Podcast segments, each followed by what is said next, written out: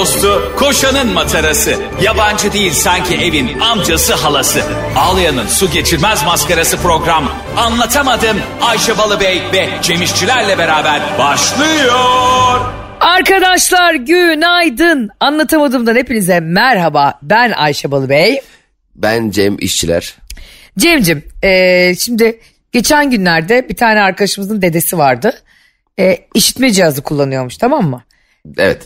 Ve işte cihazı kafasına göre takıyor, çıkarıyor falan. Sonra da diyor ki insanlara işte bu cihaz hani da problemi var, bozuk falan. Torunları falan da panik oluyorlar. Ondan sonra bak dedi işte problem yok, kulağına yerleştirebilirsiniz zart zurt. Çocuk koşuyor. Sonra dedim ki ben adama, neden dedim sürekli kulaklığınızı çıkarıyorsunuz, hani problem var diye bakmak için mi?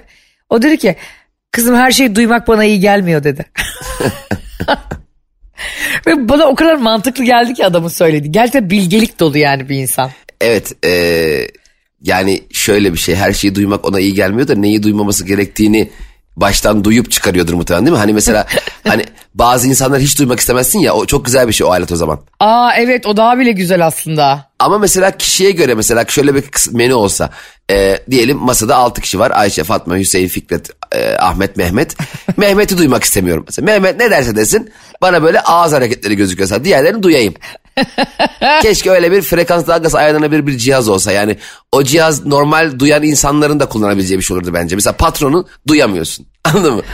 Patron mesela sana fırça atacak ya, belli. Mesela bir hata yaptın, seni odaya, Cem Bey odaya gelir misiniz diyor. Belli ki o odada cıngar çıkacak. Takacaksın abi kulaklığı. Ama normal tabii AirPods gibi değil. İşitme cihazının işitmeme cihazı bu.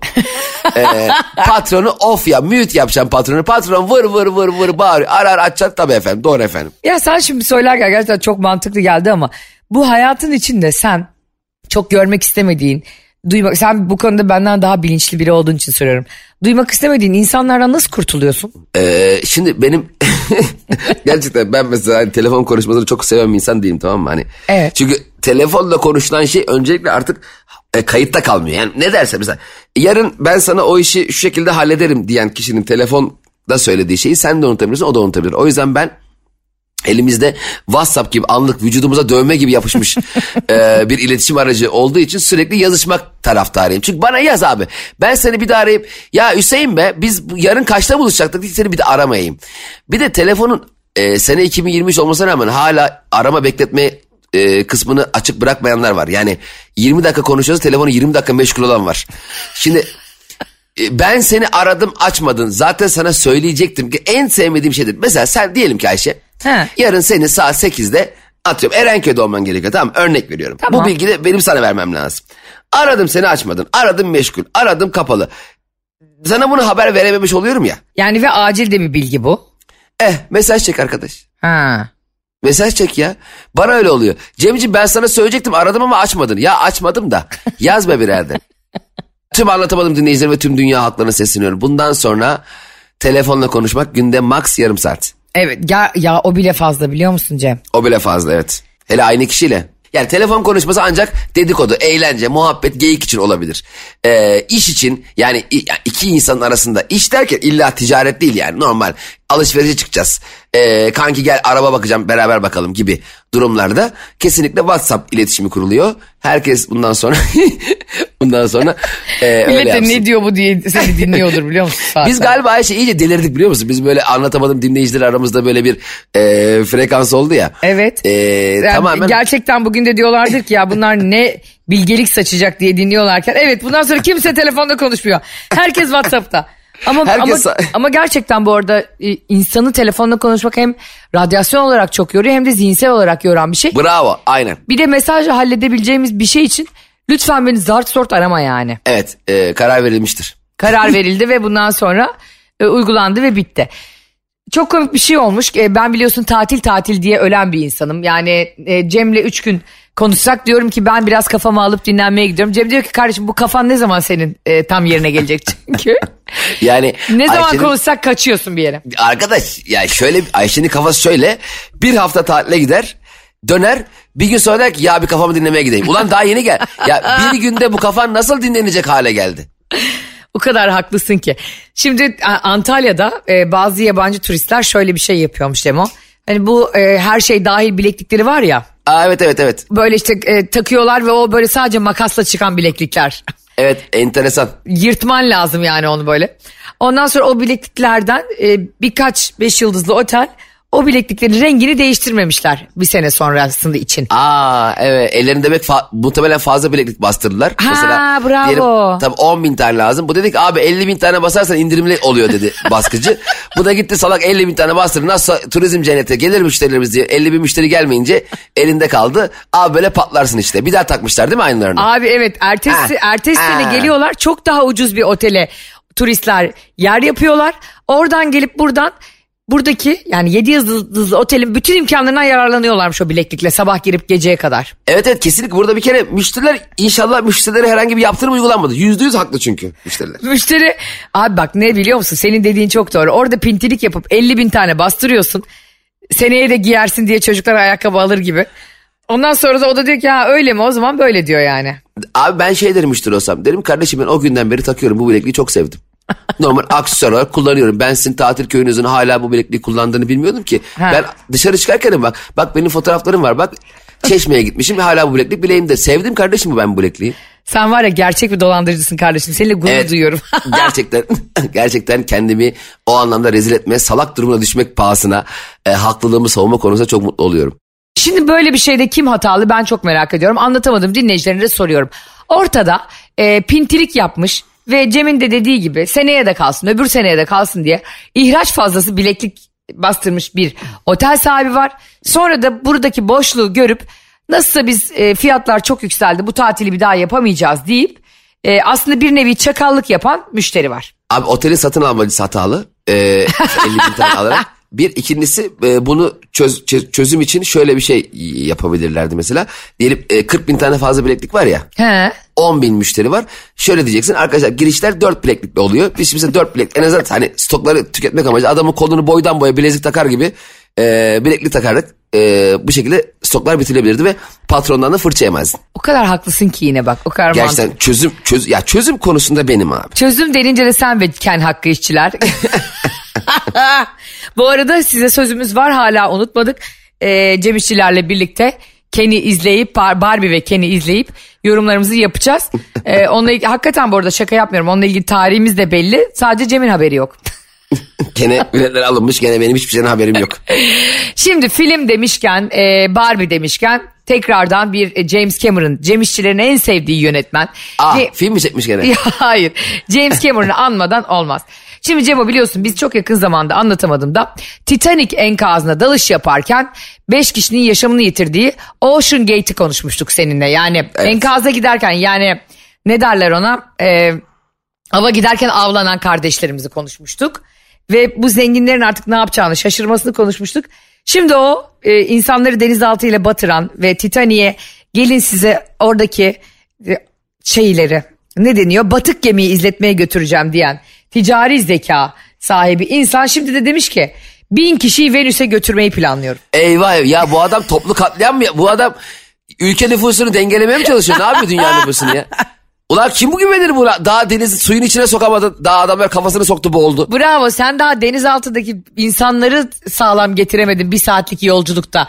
Sen nasıl kimsin ki Venüs'e gideceksin yani? Ya arkadaş referans diye bir şey vardı. Şimdi ben bu adamı tanımasam desem ki sizin şirketinizde daha önce tatile çıkmış olan kişilerden birini aramak istiyorum. Numarasını verir misiniz desem mesela. Versin numarayı arasam açmasa. Niye açmıyor? Öldü. Yani... Böyle mi cevap vereceksin? Ya kim gider Venüs'e? Ya kim bu adam ya? Şu adamı bir de bu adamla kim gider yani? Düşünsene bir adam var. Bir bakıyorsun sabıka kaydına. 150 kere araba kazası yapmış yani. Hem de böyle yaralılı ölümlü falan. Sonra diyor ki arkadaşlar çok iyi bir taksi plakası aldım. Hepiniz gelin. Ya çok gene mecburen müdahale edeceğim. Bu arkadaşımın ismi ne?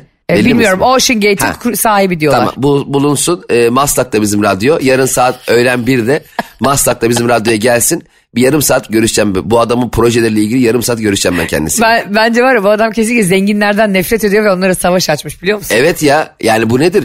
Şimdi hani zenginleri böyle bu şekilde yok edip de paralarını halka dağıtsa anlarım. Hani mesela Robin Hood gibi. Evet. 1000 tane zengini al Venüs'e götüreceğim. Bu bence bir şey söyleyeyim mi? Hı. Bu teknik buldu. Buna ben geçen sefer sana bir taktik söylemiştim ya. Denizaltının etrafına bir tane LED televizyon koyacaksın. YouTube'dan 3D denizaltı animasyonu. izleteceksin bunları evet. aslında diye. Bir yere götürmek, suyun içine sok abi yarım metre. Kim anlayacak abi? Ekrandaki şey, 2-3 saat bekle, şu anda da daldık de, bakın Titanic hop oradan, ama reklam çıkmaması lazım. YouTube Premium lazım. Birdenbire saçma sapan reklamları izleyerek hani Allah Allah denizaltına bak, nasıl firmaysa denizaltına reklam vermiş olmasın. Bir de zaten orada Titanic'te en saçma şey şuydu abi, gidiyorsun o gemi batığını görmek için ve denizaltının içindeki ekrandan izliyorsun. Yani penceresi bile yok diyor diye adam, bu adam gerçekten tam bir sahtekar. Tam eskiden vardı ya Titan zincirinin sahibi Kenan Şeranoğlu. Hatırlıyorum, çok lüks bir arabası vardı, hatta koca koca pasta kesiyordu.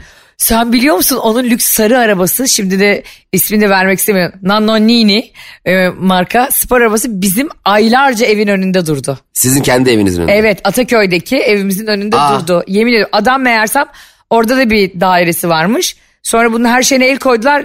Nannonini'yi unuttular mı bilmiyorum. Ben diyordum bunu da biz kaçırıp götürelim annem. Ay sence Allah aşkına unutulacak bir araba. Şey bunlar, peçete mi lan o? Yani abi çorapları bizde kaldı falan. Bunun gibi bir şey mi ya? Kaç milyon dolarlık araba? Ya bir de bak şu benim çok komime gidiyor bu haberde. Bu Ocean Gate denizaltının sahibi milleti Venüs'e götürüyor ve diyor ki biner biner götürüyorum. Ya... Hani 5 kişi 10 kişi de değil. Nasıl tokatlamaya çalışıyor kardeşim bu izleyicileri ya? Ya bir kere bir kişi Venüs'e götür. Bir kere Venüs'te o kadar yer mi var? Orada mesela sandalye 996 tane abi, 4 kişi ayakta kalacak. Böyle bir şey. Ya böyle bir sistem var. Bu kim bu adam ya? Ya bak, Allah Allah. O kadar merak ediyorum ki ve bu gerçek bir ticari deha. Tam bir zübük ya. He, Sülün Osman gibi geziyoruz orada. Gelin sizi Venüs'e götürüyorum. Hadi Dobravaçi komşu diye. Burada bugün bildiğiniz gibi sadece anlatamadım ilişkilerden, aldatmadan, burçlardan ve astrolojiden ibaret bir program değil. Nazardan, kenafir gözlerden ve kötü insanlardan da ibaret. Şey zannedecektiniz değil mi? Bilimden, ahlaktan, insanlıktan. Hayır. Şimdi geçtiğimiz günlerde ben size nazarla ilgili bir şey anlatmıştım. Cem O'da neydi konu falan demişti, hikayeyi sormuştum. Nazara inanır mısın Cem O bu arada? Yok. Yani böyle tek tanrılı dinler gibi bir şey değil nazar tabii ki. İnanır mısın diye bir şey yok. Yani çekinir misin biri sana nazar değdirecek diye? Abi eğer birine nazar değdireceksin ve beni seçmişse o kendi daha büyük nazar yer muhtemelen. Çünkü dünyada bu kadar nazar edilebilecek insan varken oturup dur şu Cem İşçilere bir nazar edeyim de görsün diye ben de uğraşacağım. Bu vizyonsuzdur bu. O kadar haklısın ki biliyor musun? Halbuki ben olsam, yani Ayşe Balıbey olsa, benim her hücreme nazar değebilir bu hayatım. Ben bu arada nazara inanmıyorum. I live in nazar. Yani ben nazarla yaşıyorum biliyorsun. Yıldızım çok düşük olduğu için bir tane arkadaşım geçen gün anlattı. Dedi ki ya bu nazara inanmayanlar gerçekten dedi hakikaten yani Allah korkuları yok dedi. Aa öyle mi diyorsun falan. Bak, ne alaka ya? Eli bu kadar yüksekten açınca bir insan konuşurken yani, sen evet. de tedirgin oluyorsun tamam. Hani vardır ya. Ya gerçekten öyle der benim annem. Ya şu çiçeklerin rengine bakıp, şu doğanın rengine bakıp hala Allah'a inanmıyorlarsa ben bir şey demiyorum Allah ıslah. Ya anne diyorum sana ne ya, insanları niye sürekli dine döndürmeye çalışıyorsun? Bir de bunu çiçekle, baharla, böcekle yapıyorsun yani. Teşvik imamı Handan Balıbey. Şimdi bir arkadaşım hakikaten işleri son dönemde çok bereketsiz, tamam mı? Kızın böyle bir kliniği var. Ondan sonra böyle işte arkadaşlarıyla arası süper değil, işte eşiyle arası süper değil falan. Sonra bir gün bir falcıya gidiyor, tamam. Falcı da değil de aslında.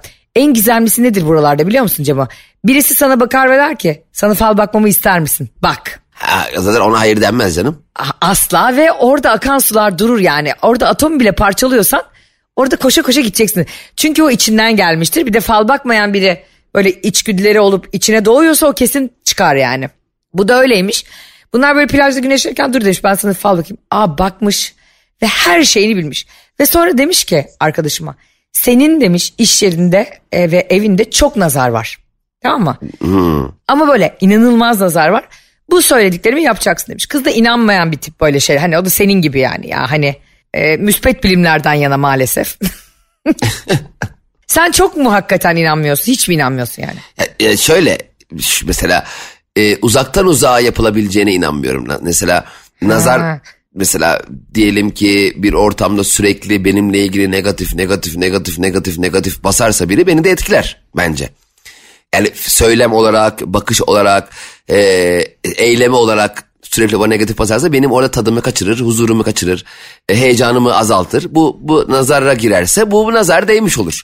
Ama uzaktan uzağa dur ben buradan Erzurum'daki Hüseyin dedeye bir nazar değdireyim şeyine çok şey yapmıyorum yani. Yoksa ortada Instagram'da gördüğümüz, televizyonda izlediğimiz binlerce insan var. O zaman herkes nazar değdirse. Sokağa o zaman herkes kafasına kesecek halde takar öyle çıkar ekranlara. Ben zaten o noktadayım biliyorsun. Her şeyime nazar değiyor kardeşim. Şimdi bu kıza da demiş ki işte konuştuğu falcı yani falcı değildi o kadın.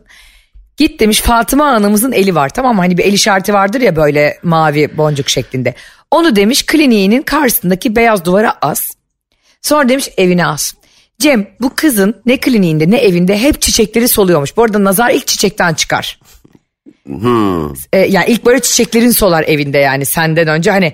Onların enerjisi gider. Ha, çiçeği sulamadığın, güneşe doğru göstermediğin için değil. Çiçek diyor ki vay ulan ne oluyor be vay diye gidiyor mu yani? Aynen biliyor musun? O kadar doğru ki. Ya Ayşe senin şu tip yani bilimden uzak hayat yaşama gayen gerçekten beni benden alıyor. Aklımı yitireceğim artık.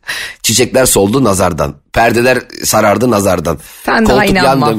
Sen daha inanma kardeş. Hiçbir şey demiyorum. Sonra abi kız evine Hazreti Fatıma'nın elini bastırıp asmış. Cem o ay hayatında yapmadığı ciroyu yapmış ve evinde çiçekler böyle açma değil patlamış resmen resimlerini gösteriyor. Arkadaşlar arası düzelmiş eşili bak nazar var dünyada bir kere buna inanmamak diye bir şey olmaz benim programımda özellikle. Benim partner ben şimdi ne yaptırmaya gidiyorum peki sana kafamı dinlemeye gideceğim dedim ya az önce. Ben kurşun döktürmeye gidiyorum şehir dışına. Evet. Evet senin şu Cem'cim çok acil işin var dediği şey odur ki sen kafayı yemişsin. Ya gerçekten sen yani bana bırak kurşun döktürmeyi alsa bana deseler ki Cem'cim gel burada dubleks villa var 6 saat yol geleceksin alacaksın. Valla derim ki abi dur şimdi acil mi derim ya yani sonra gelsem olmuyor mu derim ya. Yani arkadaş. Ne diyeceğimi bilemiyorum ya. Gerçekten ne diyeceğini bileme. Programımıza da nazar değmesin daha fazla. Çünkü sen böyle inanmadıkça kaza bela eksik olmuyor. Gerek yok canım. Alırsın bir tane telefon Spotify'dan açarsın üstüne kurşun döktürürsün. Olur biter canım ne olacak bunun buradan kurtulmak kolay.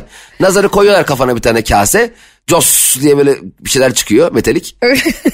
Ne olmuş? Bunlardan da nazar var. Ulan onu al yere koy kimsenin kafasına koyma.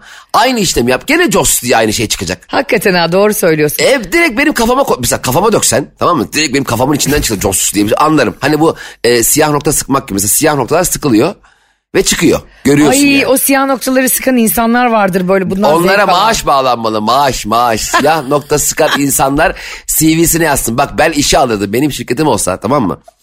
Dese ki çalışan. Ya efendim İngilizcem zayıf. Bilgisayar bilgim az. Word'de bir şey yazamıyorum ama siyah noktalarınızı her gün sıkarım dese. Derim ki hemen başla. Hemen. Ya saçmalama böyle bir şey olabilir mi ya? Ya siyah nokta sıkan insanlar bence insanüstü varlıklardır. Ne?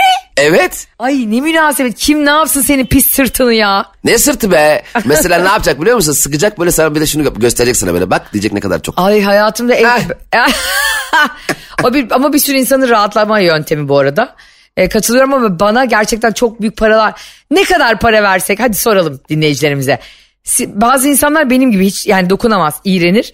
Bazı insan bunu keyif için yapar, bazısı da çok para verse yaparım der. Hayır, keyifle yapacak. Öyle para karşılığı iş değil. Sevecek. Ay ne münasebet senin pis siyah noktanı keyifle sıksın. Manyak mı insanlar? Hayır, sevdiğini yaparsın abi onu zaten. Gidip de yolda otobüste giderken beyefendi çok özür dilerim siyah noktanız vardı bir sıkabilir miyim değil ya o manyaklık. Ne? Bütün cilt bakımı yapan insanların hepsi parayla siyah nokta sıkıyor. Onların sevdiklerini mi zannediyorsun bu işi? Hayır onlar elle mi sıkıyor hayatım? Elle sıkıyorlar tabii. Valla. Cilt bakımına tabii. Benim cilt bakımına ne işim var? Ya Cem saçmalama. Benim cilt bakımdan anladığım bizim kuaför bazen garip bir şey almış böyle pütür. Abi peeling yapayım mı diyor. Bir peeling yapıyor. Ne oldu belli değil yani. 5 dakika durdu yüzüm gençleşecek sanki. Ya gerçekten bak bakımla, onarımla ve cilde yapılan yatırımla o kadar alakan yok ki böyle kösele gibi cildinle yaşıyorsun yani 40 yaşında. Niye benim cildim gayet güzel. Ben hiçbir şey demiyorum. Bebeksi cildinle ilgili yorum yapmak bana düşmez biliyorsun.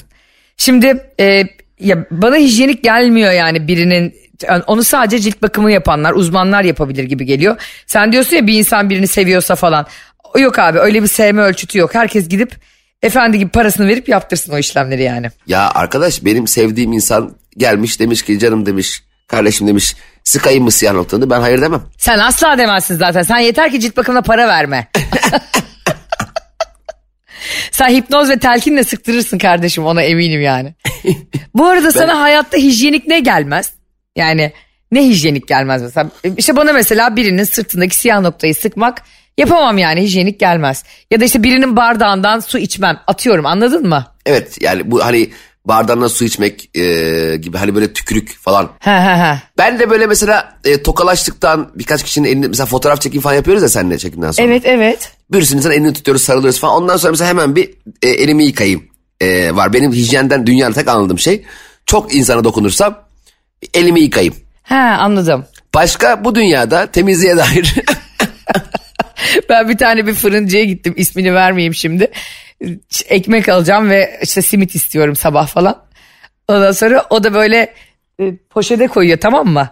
Hani ya bana vermiyor direkt elden de, ekmekle simit poşete koyuyor. Poşetin kapağını da yalayarak açıyor.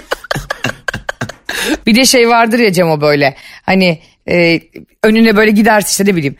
Sen çok seversin, kumrucuya gidersin böyle, mantıcıya gidersin. Ha. Böyle küçük o böyle turşu suyunun içinde küçük küçük biberler gelir. Ama evet, daha önce herkes elini daldırmıştır. Aynen. Bir de şey yapan var mesela, döner falan keserken mavi eldiven giyen var böyle, bulaşık eldiveni gibi. Ha. Bir an ekmeği falan hazırlıyor ama para üstünde onunla veriyor. Yani ulan sen kendi elini koruyorsun, beni korumuyorsun ki. Sen paraya dokunuyor, pantolona dokunuyor, ayakkabıya dokunuyor. Yani derdi kendini korumak. Ulan insan bari başka el, ulan çıplak elinle yapsan daha temiz be.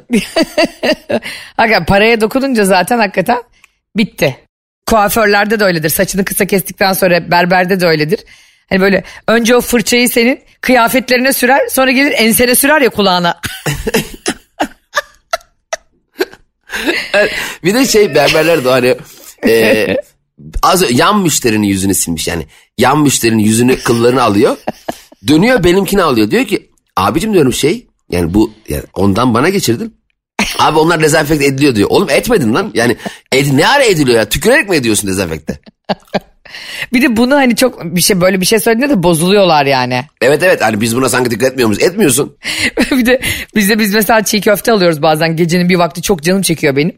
Çiğ köfte biliyorsun geceleri hangi yemeği canımın çekeceği o günkü ruh halime bağlı. Tabii kendi canını çekince çiğ köfte almaya İstanbul öbür ucuna git. Benim canım kumru çekince iki adım yürüme benimle. Ay lanet olsun o kumru gününe ya. O günü gerçekten yani İzmir'e tekrar gösteriye gittiğimizde oraya bir kumru heykeli diktireceğim biliyor musun? Sırf sus diye, sus.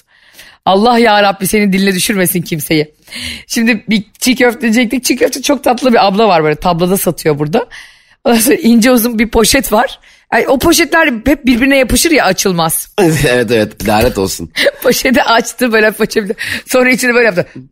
Tükürerek nefes verdi. Evet, üfleyerek falan da açtı. Eskiden bunları takmıyorduk ya, şimdi çok... Yani benim bir sinirim bozuldu, bir gülmeye başladım. Sonra yiyemedim. Kadına da bir şey diyemiyorum. Çok yaşlı, tamam mı? Hani poşet de açılmadan. Sonra ben gülmeye başlayınca o da böyle anladı, tamam mı? Diyor ki beğenmedin değil mi diyor. Dedim ki yani abla tükürüğüne banmış çiğ köfte yemek istemem. Ablam direkt suratıma tükür. Hani poşetten tam geçmeyebilir. Yani direkt olarak hastalıklarını bana geçirmek istiyorsanız tükür, yala suratıma daha rahat geçsin bana.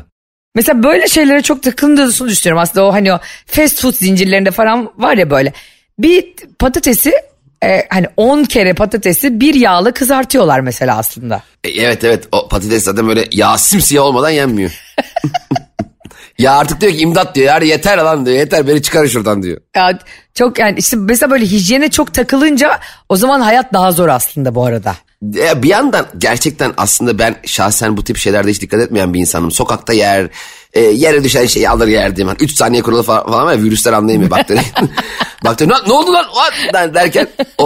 Şimdi eskiden ama şimdi bu pandemi şartlarından sonraki gelen bu aşırı temizlik, titizlik, hassasiyet durumu hepimize inanılmaz etkiledi. Ama aslında doğrusu da bu bence yani, değil mi? Tabii bir de şimdi senin çoluğun çocuğun var, tamam mı? Çocuklar hani bakteriler konusunda daha hassas oluyorlar yani.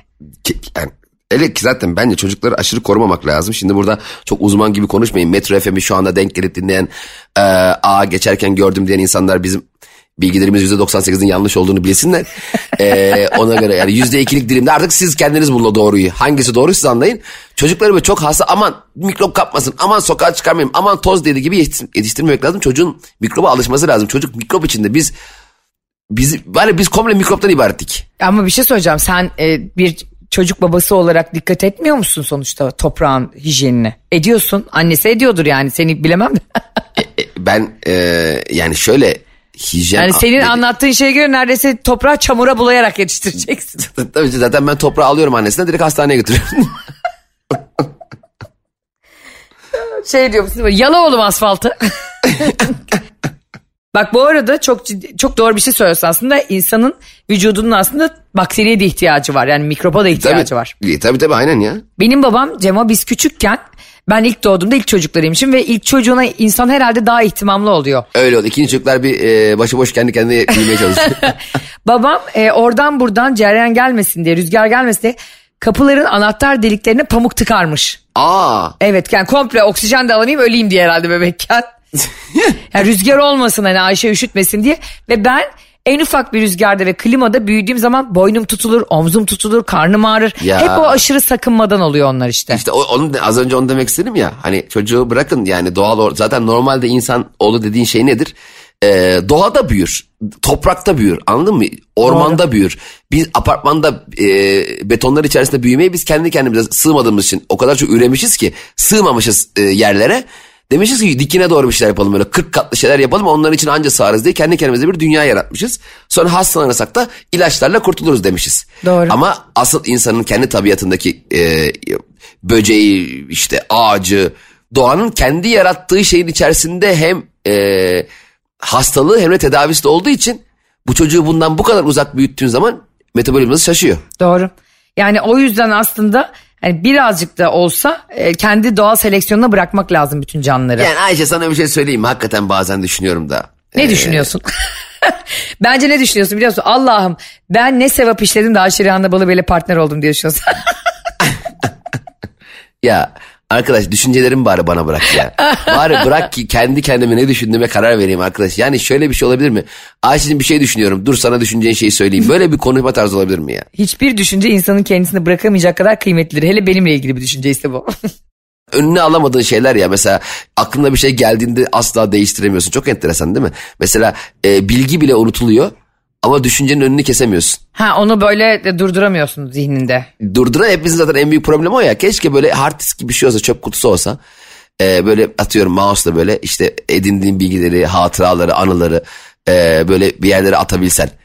Bir kısmını öne çıkarsan, aklına sürekli getirsen bir kısmını mesela tecrübelerin, deneyimlerin, insanlar yaşadıkların. Mesela ben çoğu şeyi unutmayı çok isterdim o anlamda. Ben çünkü mesela biriyle yaşadığım bir konuyu 2-3 sene sonrası devam ettiren bir insan değilim. Sen kesin öylesindir. Ben mezara kadar. Mesela bir kişi sana 3 sene önce bir hata yapmış ama 3 yıldır da görüşmüyorsun. Ondan sonra o kişi hala o hatadan mesul mü? Mesul. Ya niye ya? O gün öyle olmuş ya. Çünkü ben kimseye hata yapmamaya çalışıyorum. O yüzden kimse de bana hata yapmasın diye yaşıyorum. Ya ama bilmeden yanlışlıkla hani iyi niyetle yaptım bu hatayı dese de şunu söylerim ona. Cehenneme giden yol iyi niyet taşlarıyla döşelindir. Yallah. Emin ediyorum Allah senin karşındakilere, senin hayatındakilere en çok da bana sabır versin. Anlatamadım dinleyicilerine. Şunu da program bitirirken şunu söylemek istiyorum. Mükemmel bir insan Ayşe ama ayağına basmayın. yeter ki. Ama ben herkese bunu öğütlemeye çalışıyorum. Ben iyiye çok iyiyim. Ama gerçekten kötüyseniz kötüye giden yollarınız açık olsun yani. Ben sadece bu hayatta şunu biliyorum.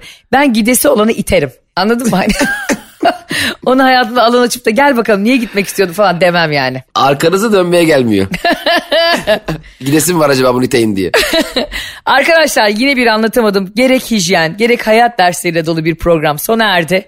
Yarın görüşmek üzere. Sizleri çok seviyoruz. Hoşçakalın. Bye bye. Anlatamadım.